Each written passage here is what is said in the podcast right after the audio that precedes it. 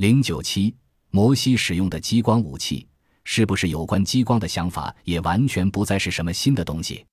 在《摩西五经》第二卷第十七章第十一至十四节中，有这样一段文字，就非常清楚地指出，在运用一种激光武器。但是摩西、阿龙与胡尔登上山丘的高处，十一节。摩西把他的两只胳膊高举起多长时间，以色列就占有多久的优势。十二节，但是如果他放下胳膊，阿玛立刻就占据上风。然而摩西的两只胳膊已变得沉重，于是他们就搬过一块石头，把它放到摩西身下，让摩西坐到上面，而阿龙和胡尔则支撑着他的双臂。这只胳膊放在这一边，另一只胳膊放在另一边，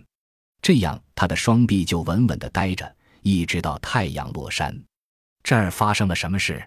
在这场抗击阿玛利克人的战役中，以色列人取得了胜利。他们只是当摩西站在山顶上高举双臂这段时间取得了胜利。这位疲惫的战役指挥者所举起的双臂很少使用，而如果信徒们支撑他们，也并不会更危险。因此，摩西在手中拿着的是一种对战争起决定性作用的相当沉重的东西。在他的统帅布山丘上，敌方人马就在其视野当中。摩西如果用其光束武器碰击阿玛利克人，那么他的人就取胜；要是他的双臂放下，这样光束武器就同时放下了，那么用老式武器进行战斗的阿玛利克人就能成功的实施攻击。此外，在同一章的第九节中也能找到有力的佐证，因为在该节中说，摩西站在山丘高处，手中拿着天神的权杖。此战役是反对以色列人的，战争的胜败决定于摩西手中的光束武器。这样认为，难道不是合乎逻辑吗？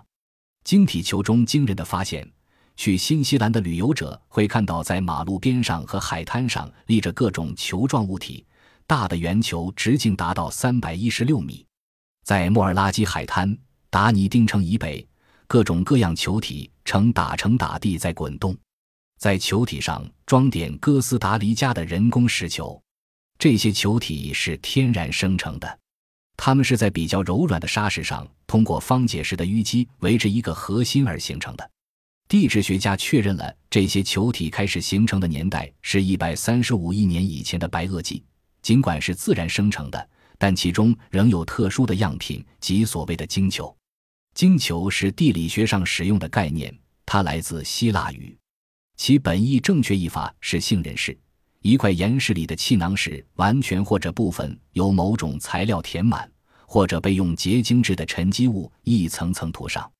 晶球除了被地理学家收集以外，精于此事的门外汉也通过切割将它一分为二。二分为四和磨光，并做成讨人喜欢的贵重物品，再将这些物品在他们的古董店里出售。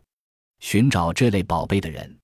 一九六一年在美国奥兰查附近的阿马戈萨的荒漠边上发现一块石头，它看上去像一个晶体球，就像被放在大的收集篮子里似的。寻宝人把里面的东西买下带回家制成标本。当他们想把这信以为是真家伙的晶球锯开时，钻石钻断裂了，因为这块石头尽管它看起来像似空心的，而实际上是实心的。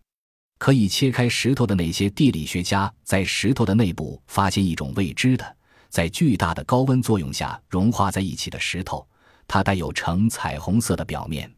并且在其核心还有一个闪闪发光的直径两毫米、长十七毫米的金属销钉。